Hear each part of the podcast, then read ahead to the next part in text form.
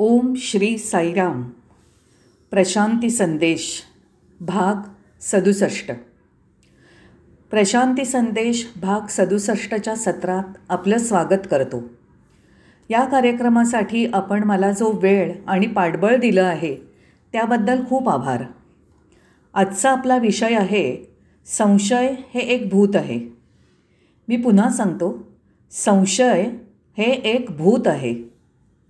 लहानपणी आजी आजोबांकडून ऐकलेल्या गोष्टीत भूतखेतं पिशाच्च राक्षस असायचे.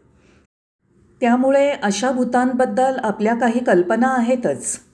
आजकालच्या जमान्यात भूत कोण आहे? मी म्हणतो संशय हे एक भूत आहे. आता या विषयाच्या मुळाकडे आपण जाऊया. तुम्हाला संशय किंवा शंका कुशंका का येतात? असा प्रश्न कोणी केला तर त्याचं उत्तर अगदी सोपं आहे.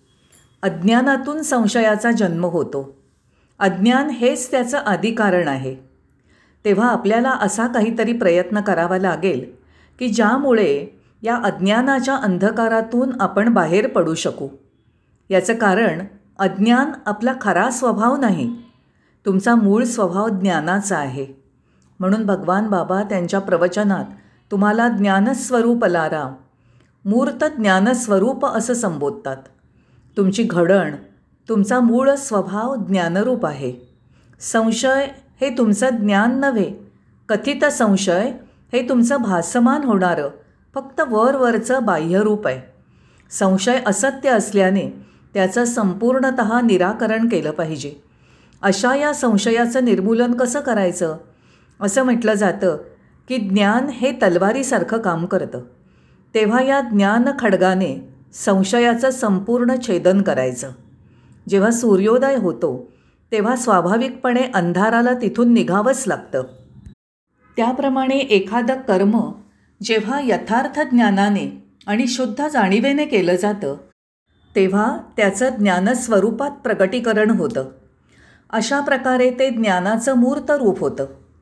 या उलट आपल्याकडनं घडणारी बहुतेक कर्म यथार्थ ज्ञानाने होत नाहीत. त्याचं कारण आपल्याकडे यथार्थ ज्ञान आणि सजगता नसते. खरं म्हणजे हे आपल्याकडे असणं अपेक्षित आहे. तेव्हा आपली सर्व कर्म ज्ञानाधिष्ठित आणि शुद्ध जाणीवेनी जर घडली तर ती ज्ञानस्वरूपच होतील. या स्थितीत मग काय होतं? कर्म आणि ज्ञान एकरूप होतात. त्यांचा एकात्मभाव होतो. साधक जेव्हा आपल्या साधनेच्या परमावस्थेत जाऊन पोचतो तेव्हा त्याला कर्म आणि ज्ञान यांच्या ऐक्यभावाची प्रचिती येते. सर्वसामान्य माणसाला अशी अनुभूती येणं शक्य नसतं. म्हणून जनसामान्यांसाठी एक वेगळा विकल्प किंवा उपाय उपलब्ध आहे. कर्म करत राहा परंतु ते निरपेक्ष आणि निस्वार्थी वृत्तीने केलेलं असावं. त्यामध्ये अहंकार नको मत्सर नको पूर्ण शरणागत भावानी असं कर्मपुष्प भगवान बाबांना अर्पण झालं म्हणजे तो कर्मयोग होतो. तुम्ही भगवंताशी जोडले जाता. सरतेशेवटी स्वाभाविकपणेच तुम्ही ज्ञानस्वरूपाच्या स्थितीकडे पोचता. कर्मयोगाच्या आचरणाचे दोन मार्ग सुचवले गेले आहेत.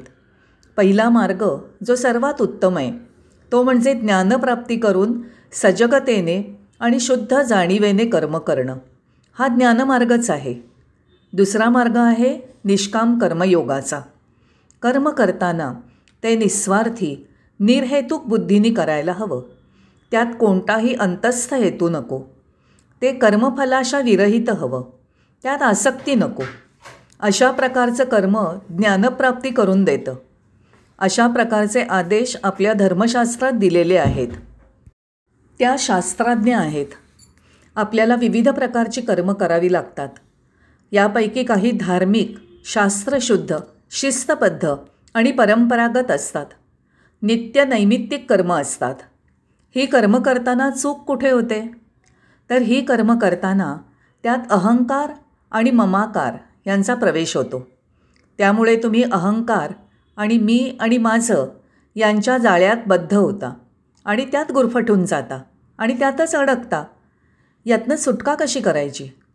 तुम्हाला ही कर्म तर करावीच लागणार. ती अटळ आहेत. ही कर्म करू नका असं तुम्हाला कोणी सांगणार नाही. तसंच कर्माकडे पाठ फिरवून पळून जा असंही कोणी म्हणणार नाही. तेव्हा तुमची सर्व विहित कर्म जरूर करा कर्तव्य करा पण त्यात अहंकार आणि ममाकार नको. ही सर्व कर्म समत्व बुद्धीने आणि साक्षी भावाने करा. आता आपण हे समजून घेतलं पाहिजे की योगाभ्यास हा सुद्धा आध्यात्मिक साधनेचा एक शिस्तबद्ध मार्ग आहे. शास्त्रशुद्ध साधनेचा एक परिपाठ आहे. हे कोणीच नाकबूल करणार नाही. तसंच तो ज्ञानमार्गाच्या विरोधात नाही. आता कर्मसन्यास म्हणजे काय हे पाहू. कर्मसन्यास म्हणजे नित्यकर्म तर करायचं पण ते अहंकारविरहित आणि साक्षीभावाने करायचं. त्यात बद्ध व्हायचं नाही. असा कर्मयोग जर तुम्ही तुमच्या आचरणात आणला तर तो तुम्हाला ज्ञानाकडे घेऊन जाईल. त्यातून तुम्हाला त्या परम जाणीवेची अनुभूती येईल. त्या दिव्य स्वरूपाची प्रचिती येईल. परंतु प्रत्यक्षात असं आढळतं की अनुभूती आपल्याला दररोज येत नाही. याचं कारण आपण स्वतःला देह मन बुद्धी आणि इंद्रिय यांचा समुदाय असं मानतो. देहाभिमानामुळे त्या परम जाणीवेशी आत्म्याशी आपलं अनुसंधान नसतं तादात्म्य नसतं. हा एकात्मभाव येण्यासाठी आपल्याला ज्ञान आणि योग मदत करतात. निष्काम कर्माच्या आचरणाने पण एकात्मभाव येतो. शेवटी आत्मैकत्व ही अद्वैत स्थिती प्राप्त होते. या स्थितीत मी आणि तू ही द्वैतावस्था लोप पावते. सर्वत्र त्या स्वरूपाचा ब्रह्माचाच आविष्कार होतो. या अवस्थेत केलेल्या कर्मात ज्ञानी माणूस बंधनात अडकत नाही. तुम्हाला माहिती आहेच की कोणत्याही कर्माचं चांगलं किंवा वाईट फळ असतं. ज्ञानी माणूस अशा कर्माकडे केवळ एक भासमान कृती या दृष्टीने बघतो. त्यातही त्याला ज्ञानच दृगोच्चर होतं. म्हणून त्याच्या कर्माचं ज्ञानात प्रगटीकरण होतं आणि तो ब्राह्मी स्थितीत स्थिर होतो. माझ्या या आधीच्या एका संदेशात मी या विषयावर आपल्याशी संवाद साधला होता. आता नम्रपणे मी आपल्याला सांगू इच्छितो की आपल्या साधनेत येणारा सर्वात मोठा अडथळा किंवा विघ्न म्हणजे संशय होय. हा संशय अतिशय धोकादायक असतो. सर्वसामान्य माणूस श्रद्धावान असतो. परंतु दुर्दैवानी आपल्याला समाजात तीन प्रकारचे लोक आढळतात. एक म्हणजे अज्ञेयवादी यांना कशाचीच माहिती नसते. दुसरे पाखंडी यांना काही गोष्टी माहीत असतात पण यांचा कशावरच विश्वास नसतो. आणि तिसरे संशयखोर. पहिला प्रकार केवळ विरोध करणाऱ्यांचा असतो. ते कोणत्याच गोष्टींचा स्वीकार करत नाहीत. दुसऱ्या प्रकारात त्यांना थोडी माहिती असते पण त्यांचा त्यावर विश्वास नसतो. तिसऱ्या प्रकारच्या लोकांच्या वृत्तीबद्दल आपल्या स्वामींनी उत्कृष्ट उलगडा केला आहे. ते म्हणतात अज्ञेयवादी असो पाखंडी असो किंवा निव्वळ संशयखोर असो या सर्वांचा नकारात्मक दृष्टिकोन असतो त्याचं उदाहरण देताना भगवान बाबा म्हणतात की तुम्हाला जर मुंबईला जायचं असेल तर चेन्नईला जाणारी ट्रेन पकडता येणार नाही. म्हणून साधनेच्या अंतर्मुख प्रवासासाठी तुमच्याकडे सकारात्मक विचारच हवा. आता तुम्ही मला विचाराल की मी जर नकारात्मक दृष्टिकोन ठेवला तर काय होईल? त्याचा परिणाम असा होईल की तुम्ही प्रपंचात बद्धावस्थेत राहाल जखडून पडाल. संशयखोर माणसाबद्दल असं म्हटलं जातं की तो परमार्थापासून खात्रीने भ्रष्ट होतो आणि त्याला ना हा इहलोक ना परलोक आणि ना सुख स्वामी नेहमी म्हणतात संशयात्मा विनश्यती. याचा अर्थ असा आहे की हे संशयरूपी भूत तुम्हाला विनाशाकडे घेऊन जाईल. तुमच्या साधनेत बाधा आणेल. तसंच साधनेत प्रगती व्हावी याबद्दलची तुमची उत्कट इच्छा किंवा तळमळ पण नाहीशी करेल. असं हे संशयरूपी भूत अत्यंत क्षुद्र आणि पापी वृत्तीचं आहे. आता आपण हे समजून घ्यायला हवं की ज्या माणसाला काहीच माहिती नसते त्याला आपण शिकवू शकतो. जो माणूस उदासीन किंवा बेपर्वा आहे त्याला आपण शास्त्रीय परिभाषेत विवरण करून सांगू शकतो. परंतु जो माणूस कुशंकांच्यामुळे कधी एखाद्या गोष्टीचा स्वीकार करतो किंवा अस्वीकार करतो त्याला कोणीही मदत करू शकणार नाही. माणसाच्या मानगुटीवर बसलेलं संशयाचं भूत असं आहे. या संदर्भात भगवान बाबांनी खूप पूर्वी त्यांच्या प्रवचनात एक कथा सांगितली होती. एकदा एक अत्यंत गरीब माणूस एका योगीराजांच्याकडे गेला. मुनींच्या चरणांना त्याने प्रार्थनापूर्वक वंदन केलं आणि त्यांना म्हणाला हे योगीराज मला मदत करा. मी भिकारी आहे. मला उपजीविकेचं काहीच साधन नाही. योगीराज त्याला म्हणाले ठीक आहे तुला काय हवं आहे ते माग. तो म्हणाला स्वामी माझ्याकडे काहीच नाही. मी अगदी कफल्लक आहे. तेव्हा मला काय हवं आहे असं तुम्ही का विचारता? जीवन जगण्यासाठी लागणाऱ्या साध्यासुध्या गोष्टी पण माझ्याकडे नाहीत. त्यावर योगीराज त्याला म्हणाले की मी तुझ्याबरोबर एका भूताला पाठवतो. ते तुझ्या मागे येईल आणि तुला जे काही हवं असेल ते प्राप्त करून देईल.